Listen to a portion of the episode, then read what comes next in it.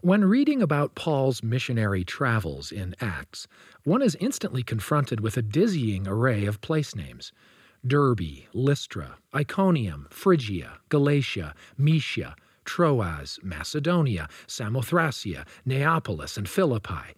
And that's just the first 12 verses of Acts 16. Clearly, Paul took seriously the work whereunto the Lord had called him, and felt an urgency to spread the gospel to all the world. Like the great missionaries of the Book of Mormon, Paul faced severe opposition, including imprisonment and harsh treatment, but also witnessed powerful miracles. After extensive travels that included preaching the gospel and visiting different branches of the church, Paul called together local leaders from Ephesus and counseled them a final time before returning to Jerusalem for the day of Pentecost.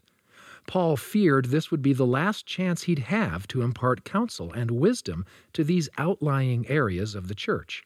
In that urgent setting, Paul felt it was important to warn the leaders of this outlying region of the church that after he left, grievous wolves would enter in among you, not sparing the flock. Indeed, he warned, Of your own selves shall men arise, speaking perverse things, to draw away disciples after them. Today, the threat of grievous or ravening wolves arising from within the ranks of the church, dressed in sheep's clothing, remains a serious concern among the Lord's people. Fortunately, we have the Book of Mormon to provide added guidance and help us avoid the snares of those who seek to lead us astray. Nephi, in particular, provided a vivid description of the tactics of the adversary he saw being used in his vision of the last days. One Book of Mormon scholar has referred to this as the unholy playbook of the Lord's enemies, opened and exposed so we can see their strategies clearly.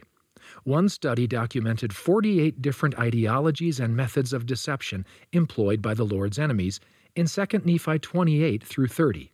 The Book of Mormon also includes the stories of ancient antagonists such as Sherem, Nehor, Zeezrom, and Korihor, whose teachings and flattery can be studied and recognized in their many modern forms.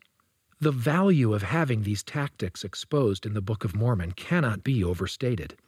Anyone familiar with sporting competitions understands the importance of knowing the tactics and tendencies of your opponent. Wolves will no doubt continue to emerge amongst the faithful flocks, disguised in sheep's clothing, seeking to pacify and lull us away into a carnal security. But thoughtful students of the Book of Mormon can readily see through their disguise and remain firmly planted upon the rock of gospel truth amidst the adversary's efforts to bring them down.